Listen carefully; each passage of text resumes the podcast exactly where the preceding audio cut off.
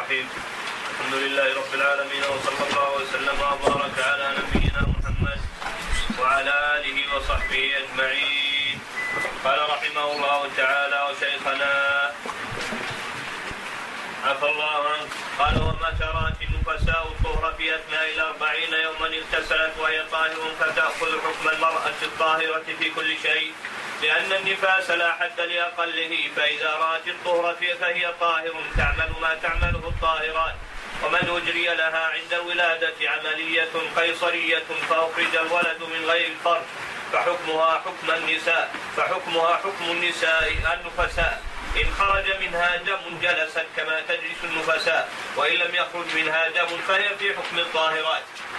أما إذا حصل عند المرأة نزيف نزيف إسقاط أي خروج للدم وقت حملها بسبب وفاة الجنين وبقائه أو بقاء بعضه في الرحم.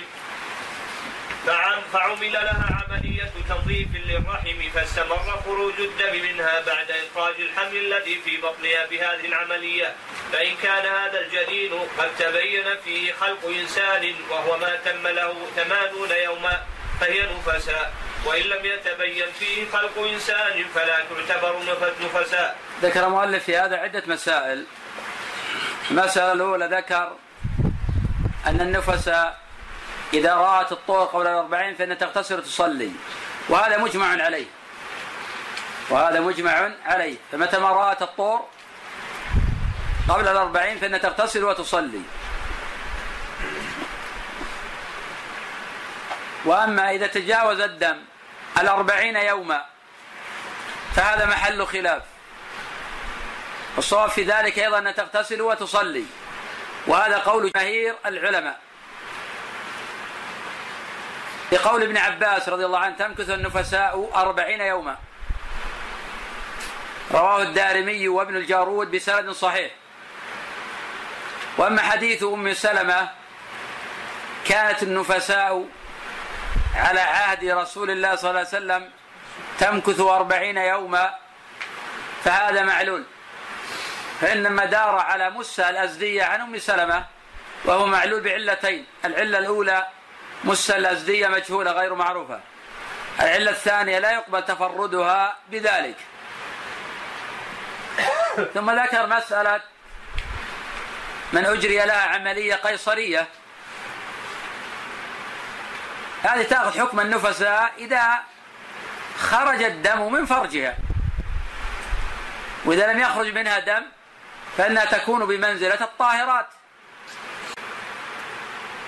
وتأخذ أحكام الطاهرات لأن العبرة بالدم. ذكرنا بالأمس أن الراجح أن النفساء أن الحامل ولو كانت تطلق وخرج معها دم أنه لا يعد نفاسا في أصح قولي العلماء. ذكرنا الخلاف في ذلك.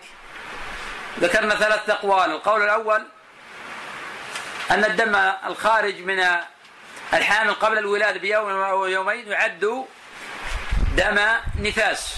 والقول الثاني أنه إذا صحبه طلق يعد دم نفاس ولا لا؟ والقول الثالث أنه لا يعد دم نفاس مطلقا هو الصواب. إنه لا يسمى نفاسا إلا مع الولد. وبدون الولد لا يسمى نفاسا.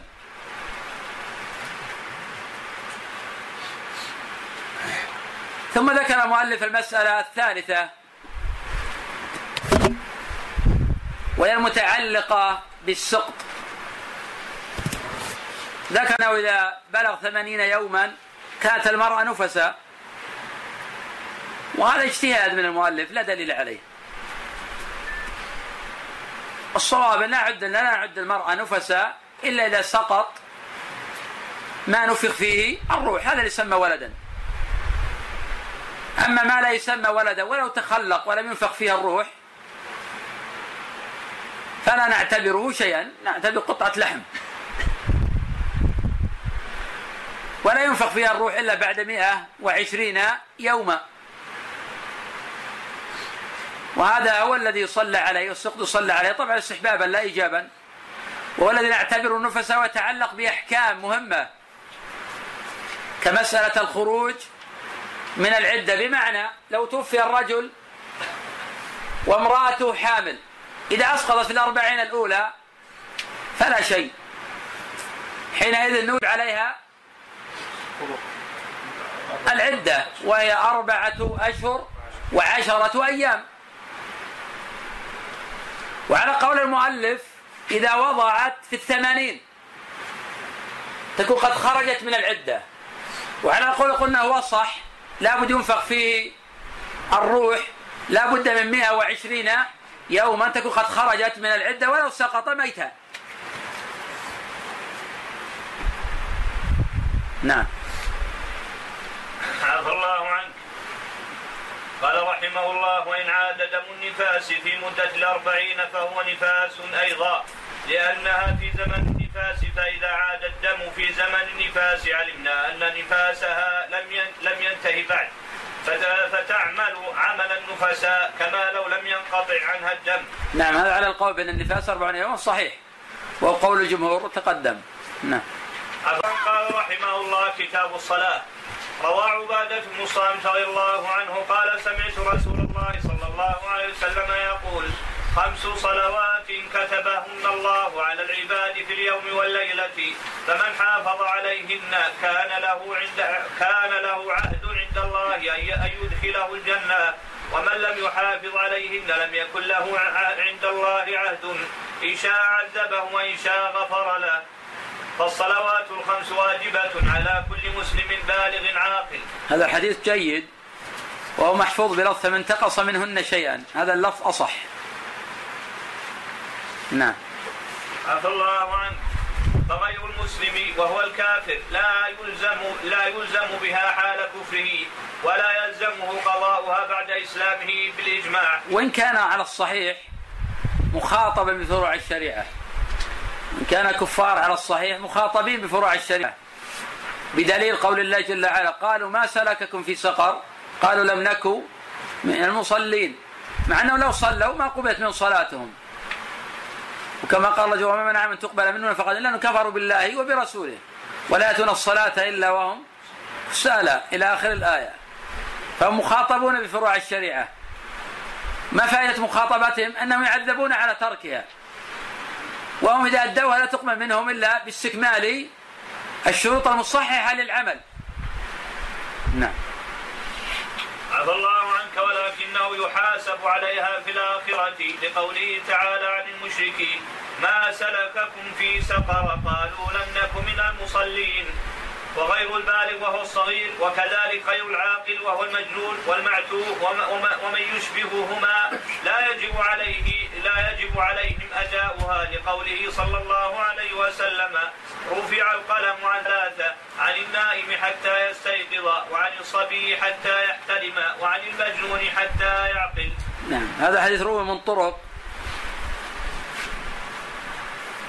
وفي الأسانيد مقال وأحسن حديث عائشة عند أبي داود وغيره في إسناد حماد بن أبي سليمان صدوق سيء الحفظ وقد صح هذا عن علي موقوفا رواه البخاري صحيح معلقا قد قال لعمر وقد علمت بأنه قد رفع القلم إلى آخره. هذا يشعر بأن له حكم المرفوع لأنه يخاطب عمر يقول وقد علمت. يعني كان يشعر بأن هناك شيئا. قد قال الحافظ العراقي قول الصحابي من السنة أو نحو أمرنا حكم الرفع ولو. بعد النبي قاله بأعصر على الصحيح وهو قول الأكثر. وقال أيضا ومات عن صاحب بحيث لا يقال رأيا حكم الرفع على ما قال في المحصول نحو من أتى فالحاكم الرفع لهذا أثبت. فهذا اللفظ لم يكن صريحا لكنه يشعر بالرفع. وهذا أصح شيء ورد في هذا الباب. نعم. عفى الله عنك قال ولا يجب عليهم قضاؤها بعد ذلك بالإجماع لكن يستحب أمر الصغير بها إذا بلغ سبعا ويجب على وليه إجباره على أدائها إذا بلغ عشرا. ليتعود عليها لقوله صلى الله عليه وسلم مروا أبناءكم بالصلاة لسبع سنين واضربوهم عليها لعشر.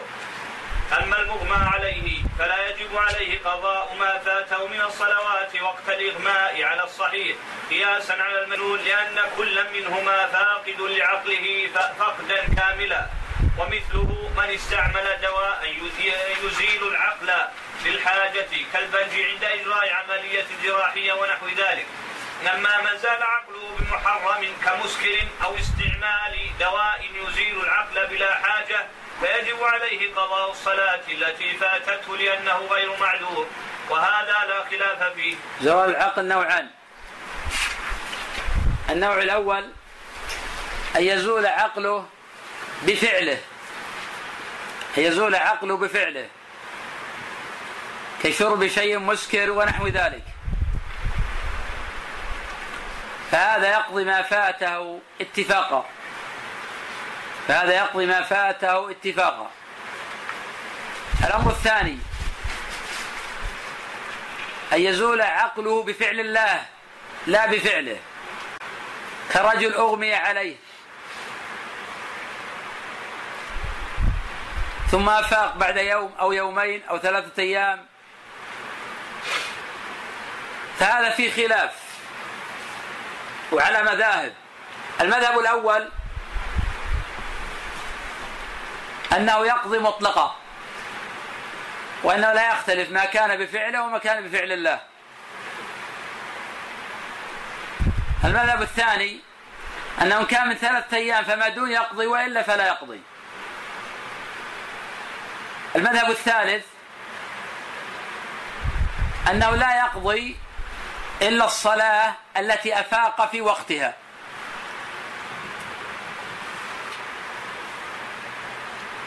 وهذا أصح الأقوال.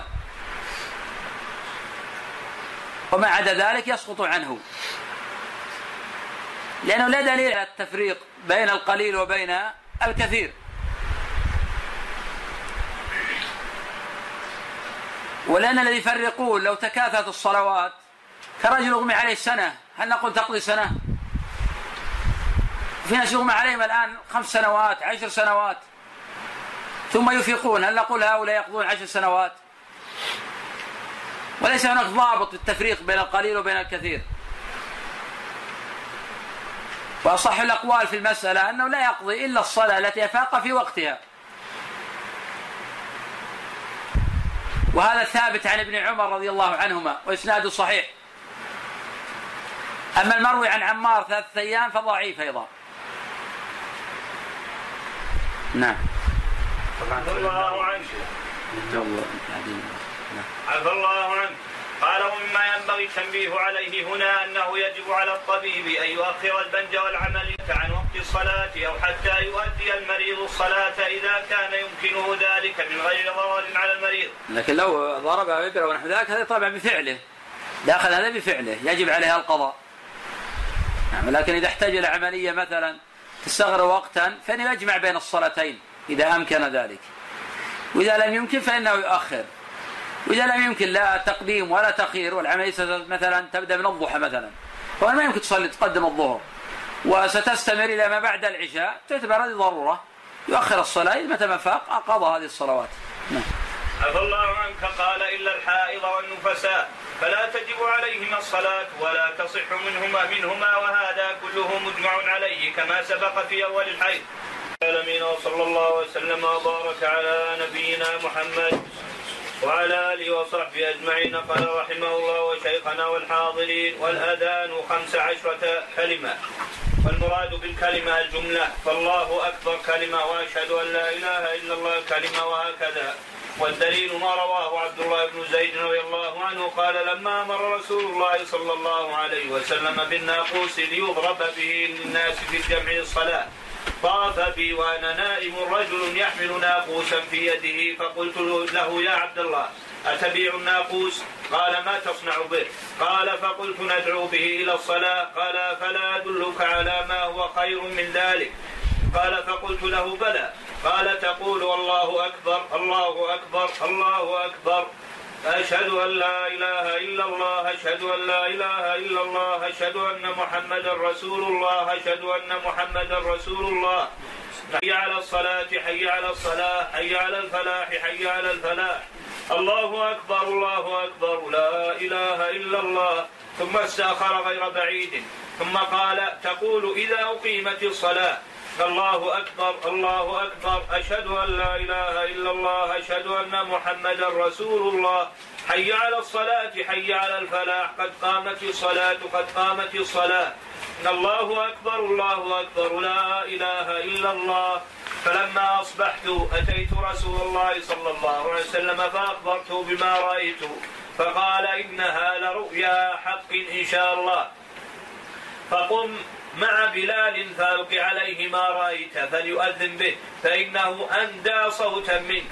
قال فقمت مع بلال فجعلت ألقيه عليه ويؤذن به. قال فسمع ذلك عمر بن الخطاب وهو في بيته فخرج يقول والذي بعثك بالحق لقد رأيت مثل الذي أري. قال فقال رسول الله صلى الله عليه وسلم فلله الحمد. قال والأذان لا ترجع فيه. من أذن الشيخ يلحق أجر زيد أجر الشيخ ليه ماذا يلحق أجر؟ من الله عليك الرؤيا ويا لكن النبي شرع ذلك قرة. المشرع الذي هو النبي صلى الله عليه وسلم أو لمن كان له السبب في ذلك. عفى الله قال والأذان لا ترجع فيه لعدم وروده في حديث عبد الله بن زيد. والترجيع هو أن المؤذن بعد أن يقول أشهد أن لا إله إلا أشهد أن محمدا رسول الله للمرة الثانية يرجع فيقول أشهد أن لا إله إلا الله أشهد أن لا إله إلا الله أشهد أن محمدا رسول الله أشهد أن محمدا رسول الله.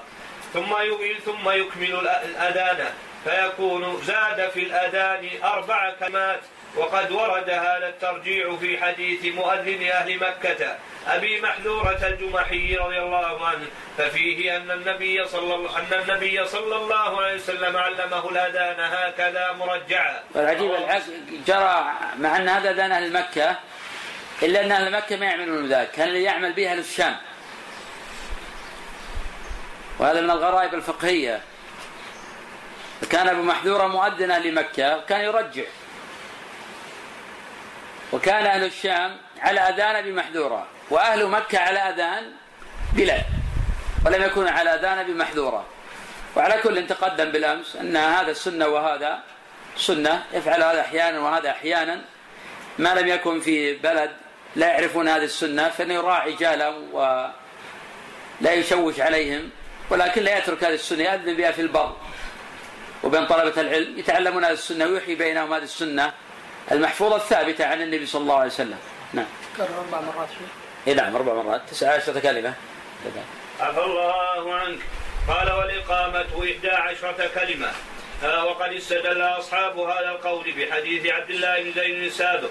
وقد ذهب فقهاء المحدثين إلى أنه يستحب أن يأتي في الآذان والإقامة بكل, بكل ما ثبت في السنة فمرة يأتي بالآذان خمس عشرة كلمة كما في حديث عبد الله بن زيد ومرة يأتي به تسع عشرة كلمة مرجعا كما في حديث أبي محذورة. وهذا عام ليس خاصا في الأذان هذا في كل العبادات. ثبت عن النبي صلى الله عليه وسلم عبادات على وجوه متعددة كالاستفتاحات. ثبت عن النبي صلى الله عليه وسلم وجوه كثيرة. كالتشاهد ثبت عن النبي صلى الله عليه وسلم وجوه كثيرة كالأذان. وأمثال ذلك مما ثبت عن النبي صلى الله عليه وسلم على وجوه. يفعل هذا تارة وهذا تارة وفي ذلك فوائد. الفائدة الأولى إحياء السنة. الفائدة الثانية حضور القلب لأنه لا يفعل ذلك إلا حاضر القلب. ولذلك أكثر الناس ما يدري يقول الله أكبر أعطوا سبحانك اللهم وبحمدك. هذا شيء درج عليه. ولا ما عنده حضور قلب ربما وهو غافل يقول ذلك ما يدري. الأمر الثالث التفريق بين العبادات والعبادات. لأن إذا فعل ذلك فرق بين العبادات والعادات. بخلاف اللي يواظب على شيء فنشبه العبادة بالعادة. نعم. عفى الله عنك زكاة الفطر. نعم. مثل زكاة الفطر التنوير مثل زكاة الفطر مثل أشياء كثيرة. لكن يبقى زكاة الفطر هل هو سنة التنويع؟ وأنا في خلاف. والذي رجح غير واحد ليس بالسنة لأن هي بيان مشروعية لا بيان سنية السنية أنك ما تخرج عن هذه الأصناف. لكن تراعي أنفع شيء لأهل البلد. أفرعون قال وهكذا الإقامة مرة يأتي بها إحدى عشرة كما كما في حديث عبد الله بن زيد. ومرة يأتي بها سبع عشرة كلمة كما في حديث أبي محذورة وهكذا كل الصفات الثابتة في السنة. وهذا القول هو الصحيح إن شاء الله تعالى لأن فيه استعمالا لجميع الأحاديث الثابتة في هذا الباب. وأيضا يحفظون الناس بقدر ما تعمل بالحديث بقدر ما تحفظه. ولذلك يقول الشعبي رحمه الله تعالى كنا نستعين بحفظ الحديث نستعين بحفظ على حفظ الحديث بالعمل به. الإنسان إذا عمل بالحديث حفظه وضبطه. لكن ربما بعض الناس قد تسأل هو طالب علم؟ عن صفة التشهد ما يحفظ إلا واحدة هو طالب علم. لماذا؟ لأنه ما ما يعمل. ليس لقصور فيه لكنه ما يعمل. قد يكون حافظ لكنه ما يعمل. تسأل عن صفة أذان بمحذورة ما يعرفه. ما يعرف أن الأذان تسع عشرة جملة والإقامة كذا ما يعرف شيء من ذلك. لماذا؟ لأنه ما ما يمارس عمليا. والشيء الذي تمارسه عمليا تنساه. نعم. عفى الله. يقول في الإقامة سبع عشرة كلمة. نعم. كيف؟ لأنه مع الترجيح. بالتربيع تربع و... إيه في التربية إيه. أحسنت.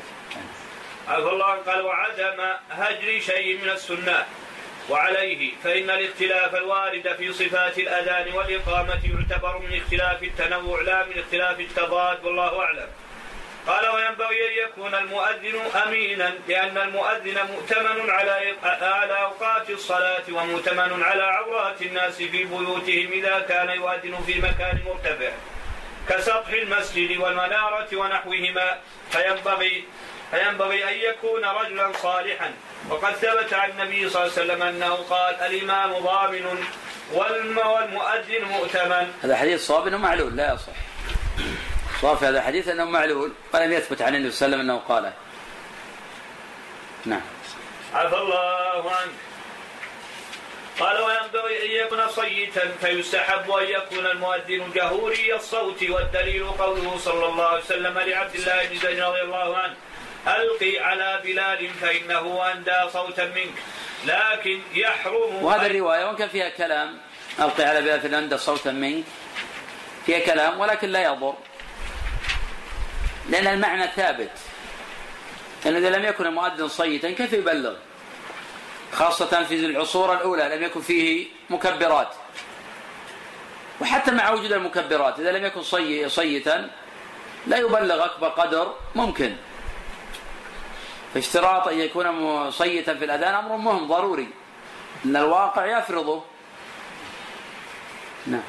عفى الله عنك لكن يحرم أن يؤدي الأذان بطريقة مطربة.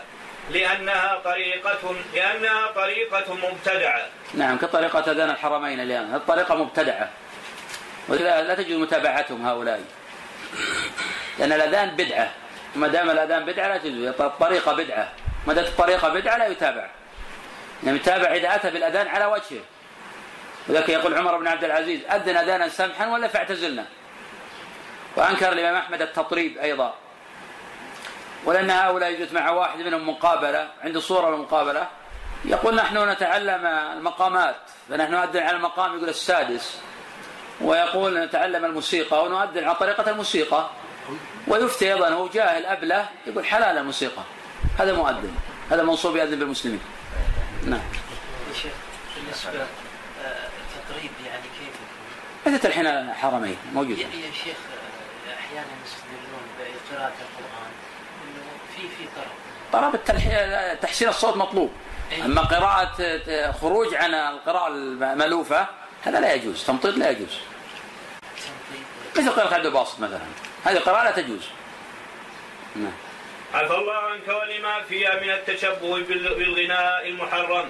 وينبغي للمؤذن أن يحرص على رفع الصوت وحسنه وحسن الأداء. ويستحب له أن يستعمل ما يعين على رفع الصوت كمكبرات الصوت آه، ونحوها. لكن ينبغي للمؤذن أن أن يص- أن يصوت أن يصون الأذان من التلحين وهو التطويل في في جمل الأذان والتمطيط عند إلقائها فهو مكروه في الأذان والإقامة. قال وينبغي أن يكون عالما بالأوقات وذلك بأن يكون ذا معرفة تامة بالعلامات الشرعية التي وضعها الشارع علامة على بداية وقت كل صلاة ونهايته. كطلوع الفجر وزوال الشمس وكون ظل الشيء مثله واصفرار الشمس وغروب الشفق ونحو ذلك. وهذه تكون وهذه تكون معرفتها إما بالخيار أو بما جد في هذا العصر. من وسائل دقيقة من وسائل دقيقة لمعرفة الأوقات كالساعات وكالتقويم إذا كان صادرا عن جهة موثوقة وثبتت دقته. وإن كان المؤذن أعمى أو ضعيف البصر فلا بد أن يكون حوله من يخبره بأوقات الصلاة. وذلك لأن من كان عالما بالوقت آه، من كان عالما بالوقت أداه على الوجه المشروع وإذا كان غير عالم به لم يؤمن لم يؤمن من, من أن يقع في الخطأ فيخطئ بخطئه المصلون والصائمون. محمد وعلى آله وصحبه أجمعين. قال رحمه الله تعالى وشيخنا والحاضرين ويستحب أن يؤذن قائما والدليل ما رواه عروة بن الزبير أن امرأة من بني النجار قالت كان بيتي من أطول بي من أطول بيت حول المسجد فكان بلال يؤذن عليه الفجر كل غداة فيأتي بسحر. فيجلس على البيت ينتظر الفجر فإذا رآه تمطى ثم قال اللهم إني اللهم إني أحمدك وأستعينك على قريش أن يقيموا دينك. قالت والله ما علمته كان يتركها ليلة واحدة. والمراد بتمطي بلال رضي الله عنه هنا مد الجسد مد الجسد عند القيام بعد طول الجلوس وهذا الحكم مجمع عليه. قال رحمه الله ويستحب أن يكون المؤذن متطهرا حال الأذان وحال الإقامة لأنهما ذكر والذكر تستحب له الطهارة لما ثبت عن عن المهاجر بن قنفذ رضي الله عنه أنه سلم على رسول الله صلى الله عليه وسلم ويتوضأ فلم يرد عليه حتى توضأ. فلما توضا رد عليه السلام ثم اعتذر إليه فقال إني كرهت أن أذكر الله تعالى إلا على طهر. نعم وهذا مستحب ليس بواجب بمعنى لو أذن على غير وضوء أو أذن جنبا. جاز ذلك. كذلك الأذان مستقبل القبلة سنة لعموم النصوص. فلو أذن لغير القبلة جاز ذلك. لكنه خالف الأولى. وليس هذا من الأشياء التي يقول الإنسان أفعلها أحيانا. لا هذا غلط. إنك تداوم على أن تؤذن للقبلة. كما تذبح للقبلة. كما تؤذن متطهرا وهذا أكمل الأمور وأعلاها. قد أورد المؤلف حديث المهاجر بن قنفذ وحديث صحيح. إني كرهت أن أذكر الله على غير طور.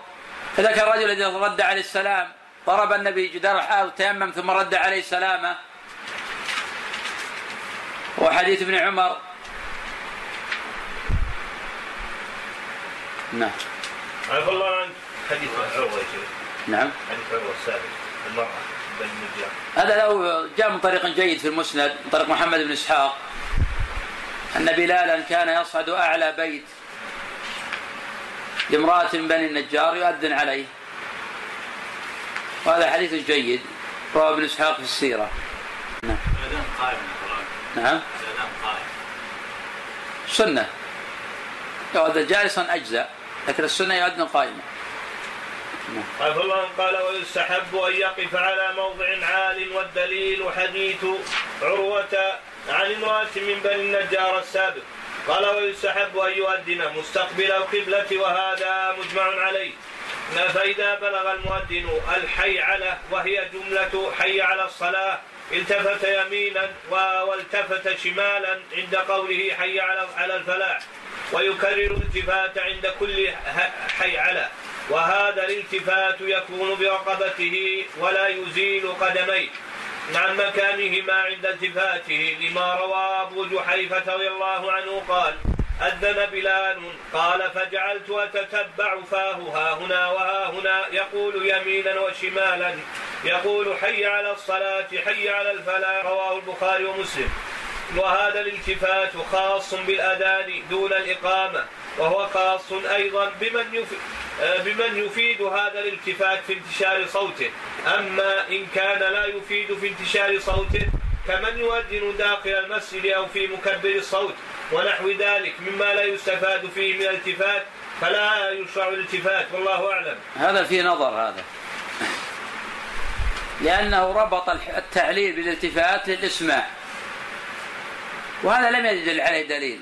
ولو كان هذا هو الدليل على زعمه لكان الإنسان يلتفت خلفه أيضا. لماذا يلتفت يمين وشمال؟ لماذا ما تلتفت خلفه؟ ليسمع الذين وراءه. ليست هذه هي كل العلة. هذا الأمر الأول. الأمر الثاني أن المكبر يلتقط.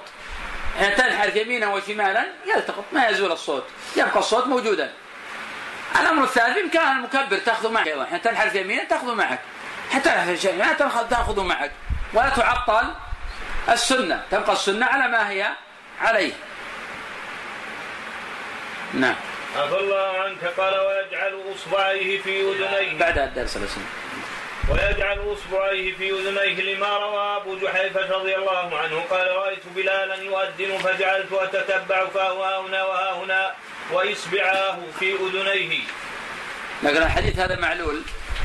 جاء عند الترمذي الصححه ومن رواية عبد الرزاق عن الثوري. وقد رواه غير عبد الرزاق عن الثوري ولم يذكر وضع الإصبعين وهو متفق عليه. وجاءت من وجه آخر عند ابن ماجه وفي إسناد الحجاج بن أرطاه وهو سيء الحفظ. ضعيف الحديث. وقد جاء في البخاري معلقا عن ابن عمر أنه كان يؤذن وهو سادل يديه. ولكن إذا وضع اليدين على الأذنين من باب حفظ الصوت هذا لا بأس به لكن ليس هو سنة. نعم. عفى الله عنك. قال ويترسل في الأذان والترسل هو الترتيل والتأني وعدم العجلة. قال ويحضر الإقامة والحذر هو السرد والإسراع بأن يصل كلمات الإقامة بعضها ببعض. والدليل على هاتين المسألتين ما روي عن عمر رضي الله عنه أنه قال لأبي الزبير مؤذن بيت المقدس إذا أذنت فترسل وإذا أقمت فاحذر. هذا أثر ولكن عليها العمل. السبب في ذلك أن الترسل في الأذان لأجل المتابعة. ولو لم يترسل المؤذن كيف نتابعه؟ بخلاف الإقامة يحذر لأن ما لا متابعة الإقامة ما تشرع متابعة في الإقامة. إنما متابعة تشرع في الأذان فقط. لذلك شرع الترسل. السبب آخر أن الترسل في الأذان إذا كان الرجل نائما بإمكانه يستيقظ يتوضأ.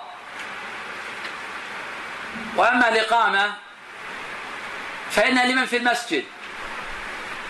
وليست مناداة لمن كان خارج المسجد. نعم. عفى الله عنك. وهذا الحكم هو الترسل في الأذان والحذر في الإقامة مجمع عليه. قال ويقول في أذان الصبح بعد الحيعلة الصلاة خير من النوم مرتين. لما ثبت عن انس رضي الله عنه أنه قال من السنة إذا قال المؤذن في أذان الفجر حي على الفلاح؟ قال الصلاة خير من النوم الصلاة خير من النوم. الله أكبر الله أكبر. لا إله إلا الله. هذا رواه ابن خزيمة بسند صحيح. وليس عند ابن خزيمة. الله أكبر الله أكبر لا إله إلا الله. إنما لفظ من السنة فقال المؤذن في صلاة الفجر. حي على الفلاح يقول الصلاة خير من النوم. يقول ذلك مرتين. وقد اختلف الفقهاء في موطن ذلك على ثلاثة مذاهب. المذهب الأول أنها تقال في الأذان الأول. دل على هذا الحديث في المسند أن النبي صلى الله عليه وسلم علمها بلالا. والنبي صلى الله عليه وسلم يقول بلالا يؤذن بليل. ولكن هذه الرواية معلولة ضعيفة. ولا تصح إلا مرسلة من مراسيل سعيد بن المسيب. استدلوا على هذا أيضا بما جاء عند النسائي وغيره. إذا أذنت أذانك الأول. وهذا أيضا ضعيف. إسناد أبو جعفر لا يعرف من هو. القول الثاني في المسألة أن الصلاة خير من النوم في الأذان الثاني. يدل على ذلك حديث نعيم بن نحام عند البيهقي ورجال ثقات ولكنه مضطرب. معلوم بالاضطراب. ويدل على هذا القول أن الأصل في النداء هو الثاني ليس هو الأول؟ فعلى هذا يوضع في الأصل ليس في الفرع أو في المختلف فيه. والقول الثالث أن يجعلها في الأذانين في الأول والثاني. وأصح الأقوال القول الثاني أن الصلاة خير النوم في الأذان الثاني. نعم. عفى الله عنك. قال ولا يؤذن قبل الوقت إلا لها أي لا يؤذن لأي صلاة من الصلوات الخمس إلا بعد دخول وقتها سوى الفجر. فيستحب أن يؤذن لها قبل دخول وقتها ثم بعد دخول وقتها يؤذن الأذان الثاني الذي هو فرض كفاية. لقول رسول الله صلى الله عليه وسلم إن بلالا يؤذن بليل فكلوا واشربوا حتى يؤذن حتى يؤذن ابن, ابن أم مكتوم. رواه البخاري مسلم وزاد البخاري في آخره فإنه لا يؤذن حتى يطلع الفجر. وزاد مسلم في آخره أيضا ولم يكن بينهما إلا أن ينزل هذا ويرقى هذا. لفظة إلا ينزل هذا ويرقى هذا هذه لفظة مدرجة. من كلام القاسم. ليست من كلام النبي صلى الله عليه وسلم ولا من كلام الصحابي. ولا يبنى عليها حكم. وقوله في المسألة إلا في الفجر يأذن قبل الوقت. حقيقة أن بعض الفقهاء يرى حتى الأذان الثاني قبل الوقت وهذا غلط. والناس يعملون به في الحقيقة في نجد ظلوا فترة طويلة يعملون بهذا القول. يأذنون الفجر قبل الوقت بناء على هذا المذهب. وهذا المذهب ضعيف. إنما في أذان أول وأذان ثاني. الأذان الثاني لا يصح إلا بعد دخول الوقت. وإذا أذن قبل الوقت فلا أصل له ولا يجزئه.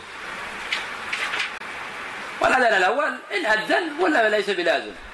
المعتمد على الأذان الثاني الذي هو فرض كفاية.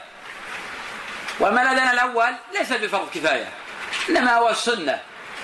الأذان الأول سنة وأيضا مختلف في هذه السنة لم يتفق العلماء عليها. أما الأذان الثاني هذا فرض كفاية. وذلك لو اتفق أهل البلد على ترك الأذان وجب قتالهم عليه. والنبي صلى الله عليه وسلم حين سمع الأذان أمسك عن الإغارة. علامة على إسلام وإقامة وإقامة لشعائر الله. ولو لم يسمع إذانا أذانا لقاتلهم على معنى أنهم غير مسلمين. إذا الأذان من شعائر أهل الإسلام الظاهرة. نعم. عفى الله. قال ويستحب لمن سمع المؤذن أن يقول كما يقول. لقول رسول الله صلى الله عليه وسلم إذا سمعتم النداء فقولوا مثل ما يقول. فإذا أتى المؤذن بجملة من جمل الآذان قال المستمع مثله ويستثنى من ذلك الحي على فيقول المستمع لا حول ولا قوة إلا بالله لثبوت ذلك عن النبي صلى الله عليه وسلم. ويستحب للمستمع بعد انتهاء الأذان أن يصلي على النبي صلى الله عليه وسلم لما رواه مسلم عنه عليه الصلاة والسلام أنه قال: إذا سمعتم الأذان فقولوا مثل ما يقول ثم صلوا علي. ثم يقول ما رواه البخاري عن النبي صلى الله عليه وسلم أنه قال من قال حين يسمع الأذان اللهم رب هذه الدعوة التامة والصلاة القائمة. آت محمدا الوسيلة والفضيلة وابعثه مقاما محمودا الذي وعدته. حلت له شفاعتي يوم القيامة. ويستحب أن يقول المستمع للمؤذن بعد متابعته له في الشهادتين ما رواه سعد بن أبي وقاص عن رسول الله صلى الله عليه وسلم أنه قال من قال حين يسمع المؤذن أشهد أن لا إله إلا الله وحده لا شريك له وأن محمدا عبده ورسوله رضيت رضيت بالإسلام ربا ورضيت بالله ربا وبمحمد رسولا وبالإسلام دينا غفر له ذنبه رواه مسلم هذا وإذا استمع المسلم إلى الأذان في المذياع فإن كان ينقل على الهواء مباشرة. هذا الرواية هذه تشهد للقول بأن هذا في ليس في النهاية إنما قبل النهاية وهذا من القرائن القوية. أنه يقول رضيت بالله ربا حين يسمع ما يقول لأنه هنا قال إذا سمع المؤذن يقول أشهد أن الله محمدا رسول الله لم يقل إذا سمع المؤذن يقول لا إله إلا الله فهذا يدل على أنه يقول رضيت بالله ربا في هذا الموطن. بعكس رواية ابن خزيمة فلا تدل على يقول ذلك في النهاية ولكن رواية مسلم مقدمة. نعم. عفوا قال وهذا إذا استمع المسلم الأذان في المذياع فإن كان ينقل على هواء مباشرة وهو في وقت الصلاة شرعت له متابعة وإجابته. لعموم الحديث السابق أما إن كان هذا الأذان مسجلا فإنه لا تشرع متابعته لأنه ليس بصوت مؤذن يؤذن حقيقة في هذا الوقت ومما ينبغي التنبيه عليه هنا أنه لا يجوز المؤذن أن يضرب بالطبل. ونحوه قبل الأذان كما يفعل بعضهم ولا يشرع أن ينبه الناس في مكبر الصوت أو غيره قبل الأذان كقول صلوا أو نحو ذلك وكذلك لا يشرع له أن ينادي بعد الأذان إلى الصلاة إذا أبطأ الناس وهو ما يعرف بالتثويب لأن ذلك كله محدث من المحدثات والأصل في العبادات التوقيف فما لم يفعل فما لم يفعل في عهد النبي صلى الله عليه وسلم ولا في عهد الخلفاء الراشدين من العبادات مع وجود المقتضي وإمكان فعله فلا يجوز فعله بعدهم لأنه من البدع لقوله عليه السلام من أحدث في أمرنا هذا ما ليس منه فهو رد. وقد ثبت عن ابن عمر رضي الله عنه أنه لما سمع التتويب في الظهر أو العصر قال لمن معه اخرج بنا فإن هذه بدعة. وكذلك لا يشرع المؤذن أن يقول الذكر الوارد بعد الآن في مكبر الصوت لأنه لا يشرع في لا يشرع رفع الصوت به بهذا الذكر ولأن رفع الصوت به أو بغيره من الأدعية كالاستعاذة والبسمة وغيرهما أو بالصلاة على النبي صلى الله عليه وسلم قبل الأذان أو بعدها أو وسطه يجعله كأنه جزء من الأذان. والأذان لا تجوز الزيادة فيه. فرفع الصوت بهذه الأذكار من البدع المحرمة لأنه لم يكن معروفا في العهد النبوي ولا في عهد الخلفاء الراشدين. على نبينا محمد قال رحمه الله تعالى باب شرائط الصلاة. وهي ستة الشرط الأول الشرط الأول الطهارة من الحدث لقول رسول الله صلى الله عليه وسلم لا صلاة لمن أحدث حتى يتوضأ. وهذا الشرط مجمع عليه. الشرط الثاني دخول الوقت. فلا بد من أداء كل صلاة من الصلوات المفروضة في وقتها. فلو أداها قبل وقتها لم تصح صلاته ولا يجوز له تأخيرها عن وقتها إلا لعذر والدليل قوله تعالى إن الصلاة كانت على المؤمنين كتابا موقوتا. وهذا الشرط مجمع عليه. نعم هذا مجمع عليه. وذلك من شروط الصلاة دخول الوقت. وهذا لا يختلف فيه الفقهاء. فمن صلى الظهر قبل وقتها بطل الصلاة ووجب عليه إعادتها. ومن صلى الفجر قبل وقتها بطل الصلاة ووجبت عليه إعادتها. لأن الله جل وعلا جعل للصلوات أوقاتا والنبي صلى الله عليه وسلم بين الأوقات وأجمع على ذلك المسلمون فلا تصح الصلاة قبل وقتها إلا في العشاء والعصر تقدم مع الظهر في الجمع. تقدم مع الظهر في الجمع. وهذا فعل النبي صلى الله عليه وسلم وفعل الصحابة من بعده. فقد جمع النبي صلى الله عليه وسلم بين الظهر والعصر. جمع في عرفات وجمع في المزدلفة بين المغرب والعشاء وجمع في المدينة من غير خوف ولا مرض ولا مطر. قيل لابن عباس لماذا جمع؟ قال أراد أن لا يحرج أمته. فكان في هذا دلالة أنه إذا كان بترك الجمع مشقة وحرج فإنك تجمع وإذا لم يكن فيه مشقة ولا حرج فإنك تؤدي كل صلاة في وقتها. نعم. الله قال ووقت الظهر من زوال الشمس وزوال الشمس وأن تميل إلى جهة المغرب بعد انتصاف النهار.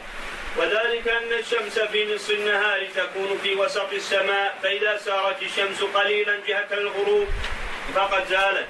تكون في وسط السماء فيخيل للناظر أنها وقفت. الشمس ما تقف. والشمس تجري مستقر لها وقد لا مستقر لها. الشمس ما تقف.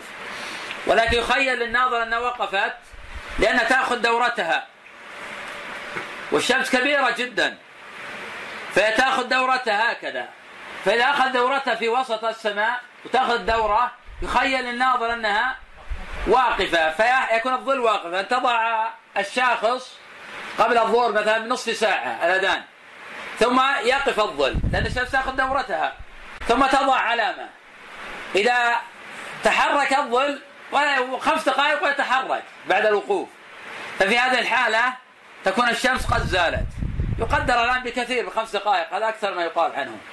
نعم عفى الله عنك وهذا وقت مجمع عليه ويستمر وقت الظهر إلى أن يصير ظل كل شيء مثله وذلك بأن يوضع في الشمس شاخص كعصا مستقيمة كعصا مستقيمة أو نحوها ثم يقاس ظلها بعد زوال الشمس. نعم تضع العصا قبل الزوال. لأن بعض الناس يأتي الآن وينظر آه، طوله إذا رأى طوله يقول دخل العصر. هذا غلط محض لا لا قيمة. بعضهم يقول أيضا أطول من ظلي. هذا من الشاخص تضعه قبل الزوال وزالت عليه الشمس. لا من بقائك وجلوسك. هذا لا معنى له ولا قيمة له.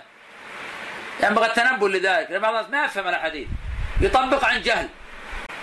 فيظن يقف الآن ويطلع بالشمس تجعل الآن ظلك أطول منك. دخل وقت العصر؟ لا لا ما دخل وقت العصر. بمع الشاخص الذي وضعته قبل الزوال وزالت عليه الشمس. هذا المقصود. نعم. عفى الله عنك. قال فإذا بلغ طول هذا الظل مثل طول هذه العصا هذه العصا بعد حسم ظل الزوال فقد انتهى وقت الظهر. ومن أدلة هذا الوقت ما رواه جابر بن عبد الله رضي الله عنهما أن النبي صلى الله عليه وسلم جاءه جبريل فقال قم فصل. فصلى الظهر حين زالت الشمس الشمس ثم جاء العصر فقال قم فصله فصلى العصر حين صار ظل كل شيء مثله. أو قال صار ظله مثله. ثم جاءه المغرب فقال قم فصل فصلى. حين غابت الشمس ثم جاءه العشاء. فقال قم فصل فصلى. حين غاب الشفق ثم جاءه الفجر. فقال آه قم فصل. فصلى حين برق الفجر أو قال حين سقع الفجر ثم جاءه في الغد الظهر. فقال قم فصل فصلى الظهر حين صار. ظل كل شيء مثله ثم جاء العصر فقال قم فصل فصلى العصر حين صار. ظل كل شيء مثليه. قال ووقت العصر وهي الوسطى أي أنها أفضل الصلوات الخمس. يبدأ من آخر وقت الظهر فإذا بلغ ظل الشيء مثله فقد انتهى وقت الظهر ودخل وقت العصر. ويستمر وقت الاختيار لصلاة العصر إلى أن تصفر الشمس. فلا يجوز لمن لا عذر له تأخير صلاة العصر بعد هذا الوقت. ومن أدلة هذا الوقت ما رواه مسلم عن أبي موسى الأشعري رضي الله عنه عن رسول الله صلى الله عليه وسلم أنه أتاه سائل يسأله عن مواقيت الصلاة فلم يرد عليه شيئا. قال فأقام الفجر الفجر حين فقام الفجر حين انشق الفجر. والناس لا يكاد يعرف بعضهم بعضا. ثم أمره فاقام بالظهر حين زالت الشمس. والقائل يقول قد انتصف النهار وهو كان أعلم منهم. ثم أمره فاقام بالعصر والشمس مرتفعة. ثم أمره فاقام بالمغرب حين وقعت الشمس. ثم امره فقام العشاء حين غاب الشفق ثم أخر الفجر من الغد حتى حتى انصرف منها والقائل يقول قد طلعت الشمس أو كادت. ثم أخر الظهر حتى كان قريبا من وقت العصر بالأمس. ثم أخر العصر حتى انصرف منها والقائل يقول قد احمرت الشمس. ثم أخر المغرب حتى كان عند سقوط الشفق. ثم أخر العشاء حتى كان ثلث حتى كان ثلث الليل الأول. ثلث الليل الأول لا يناقض رواية الرواية الأخرى نصف الليل. لأن من قال الثلث حسب من العشاء الآخرة ومن قال النصف حسب من المغرب. نعم. عفى الله عنك ثم أصبح فدعا السائل فقال الوقت بين هذين الوقتين واحمرار الشمس واصفرارها قال ثم بعد اصفرار الشمس يذهب وقت الاختيار ويبقى وقت الضرورة فوقت الضرورة الذي يجوز لمن كان يشق عليه أداء العصر في وقت الاختيار أن يؤخرها إليه فيؤديها فيه. يبدأ من اصفرار الشمس ويستمر إلى غروب الشمس. ومن أدلة هذا الوقت ما رواه البخاري ومسلم عن أبي هريرة مرفوعا. من أدرك ركعة من الصبح قبل أن تطلع الشمس فقد أدرك الصبح ومن أدرك ركعة من العصر قبل أن تغرب الشمس وقد أدرك العصر. قال ويبدأ وقت المغرب من غروب الشمس ويستمر إلى أن يغيب الشفق الأحمر. ودليل هذا الوقت حديث أبي موسى الأشعري الذي سبق ذكره قريبا قال ويبدأ وقت العشاء من ذلك أي من غروب الشفق الأحمر. ويستمر إلى نصف الليل فإذا انتصف الليل فقد انتهى وقت الاختيار فلا يجوز لمن لا عذر له. تأخير صلاة العشاء بعد هذا الوقت. ومن أدلة هذا الوقت ما رواه مسلم عن عبد الله بن عمرو رضي الله عنهما مرفوعا وقت الظهر ما لم يحضر العصر ووقت العصر ما لم تصفر الشمس ووقت المغرب ما لم يسقط الشفق ووقت العشاء إلى نصف الليل ووقت الفجر ما لم تطلع الشمس. ثم من ثم من انتصاف الليل. يبدأ وقت الضرورة لصلاة العشاء ويبقى وقت الضرورة مستمرا إلى طلوع الفجر الثاني. ودليل هذا الوقت ما رواه مسلم عن أبي قتادة مرفوعا إنما التفريط على من لم يصلي الصلاة حين يجيء حين حتى يجيء وقت الصلاة الأخرى. قال ويبدأ وقت الفجر من ذلك حتى يجي وقت الصلاة الأخرى إلا الفجر. استثنى من ذلك الفجر بالإجماع. وقد أجمع العلماء على أن وقت الفجر يخرج بطلوع الشمس. لقوله صلى الله عليه وسلم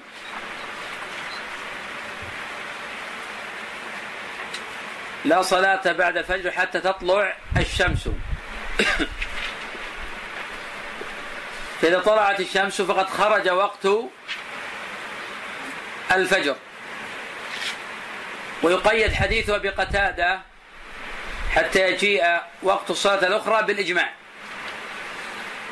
وهذا من المواضع التي قيد الإجماع فيها النص. فيحفظ هذا الموضع كناحية أصولية. نعم. قال ويبدأ وقت الفجر من ذلك أي من طلوع الفجر الثاني ويستمر إلى طلوع الشمس. وهذا الوقت مجمع عليه. ومن أدلة هذا الوقت حديث أبي موسى وحديث عبد الله بن عمرو السابقان. قال ومن كبر للصلاة قبل خروج وقتها فقد أدركها. أي أن المصلي إذا دخل في إحدى الصلوات الخمس بتكبيرة الإحرام وهو في وقت في وقت هذه الصلاة فيعتبر قد أدرك هذه الصلاة. ولو خرج وقت وقت هذه الصلاة بعد تكبيرته للإحرام مباشرة. هذا القول الأول في المسألة. والقول الثاني في المسألة أنه لا يكون مدركا حتى يأتي بالركعة. وهذا أصح من الذي قبله. لقوله صلى الله عليه وسلم من أدرك ركعة فدل ذلك أن الوقت والصلاة تدركان بركعة. ولا يدركان بمجرد تكبيرة الإحرام. وهذا هو القول الثاني عن الحنابلة.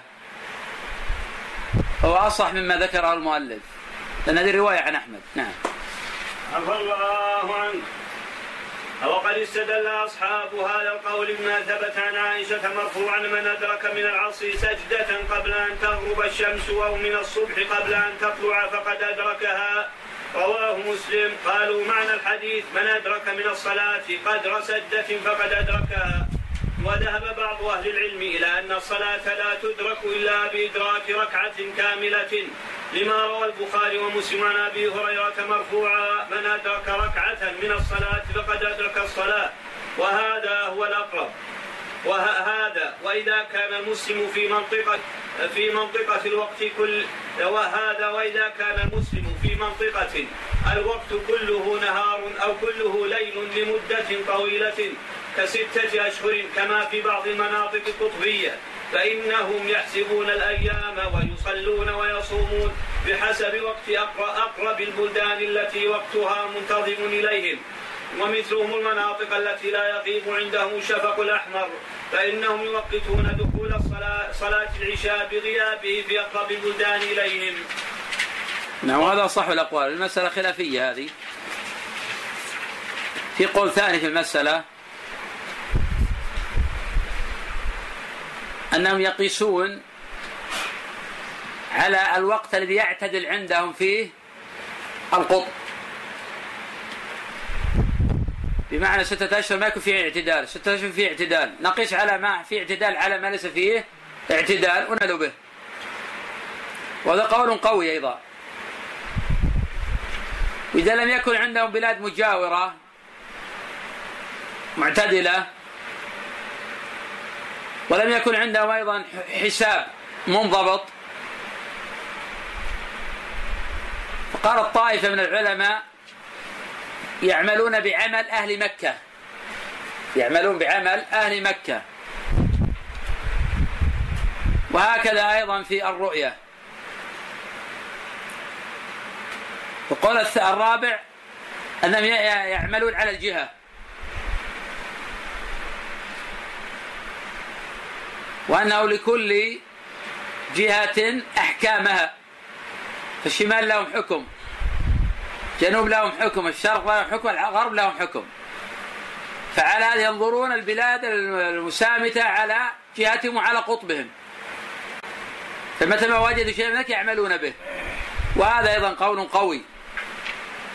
وهو الذي يميل إليه شيخ الإسلام رحمة تعالى في الرؤية. نعم. عفى الله عنك وقريب ممن سبق ذكرهم إذا سافر المسلم على الطائرة متجها إلى الغرب. وكانت المسافة طويلة فإن كان سيمر عليه أربع وعشرون ساعة لم يدخل وقت لم يدخل وقت إحدى الصلوات الخمس. فيجب عليه أن يصلي الصلوات الخمسة التي صلى في اليوم والليلة. ذلك الوقت قريبا مثل الحين عندنا في بريدة حين تسافر إلى جدة نحن نعرف أن أهل جدة يتأخرون عنا في المغرب ثلث ساعة. ويختلف ذلك اختلاف الأوقات. ولكن أنت في الطائرة ترى الشمس.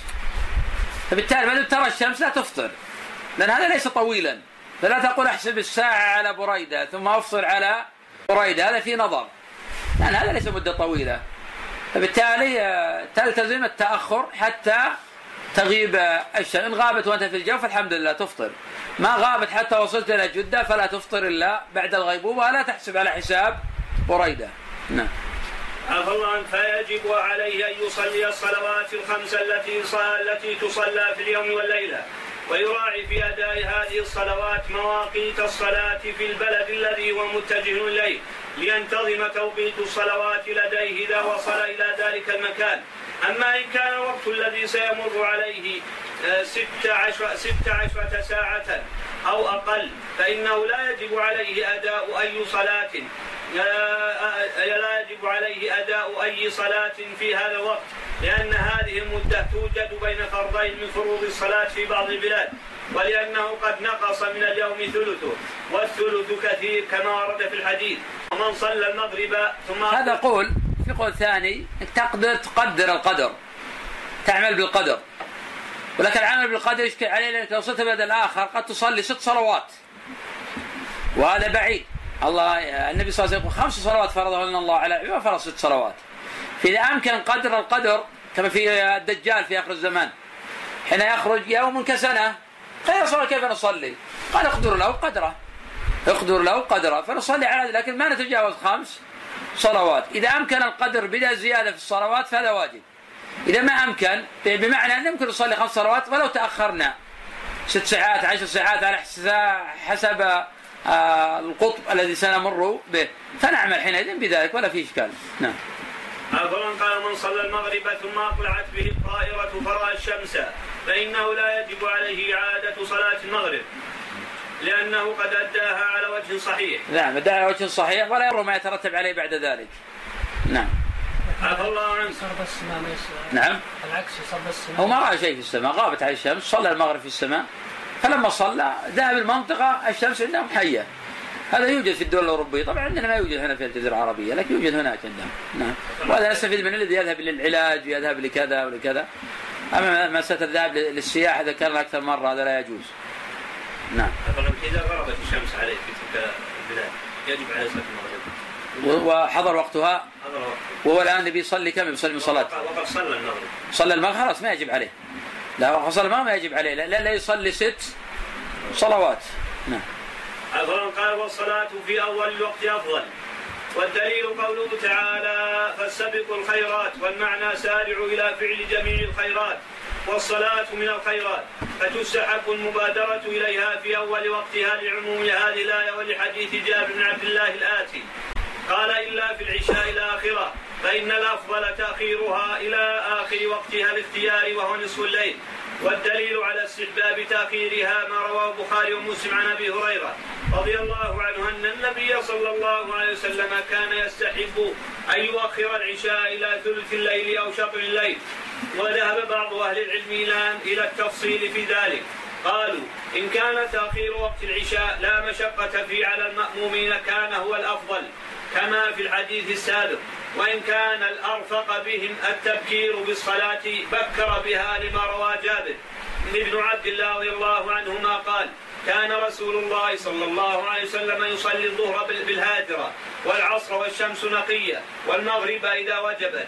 والعشاء أحيانا يؤخرها وأحيانا يعجل. كان إذا رآهم قد اجتمعوا عجل وإذا رآهم قد أبطأوا أخر والفجر كان يصليها بغلس. رواه البخاري ومسلم. وهذا التفص- التفصيل أرجح.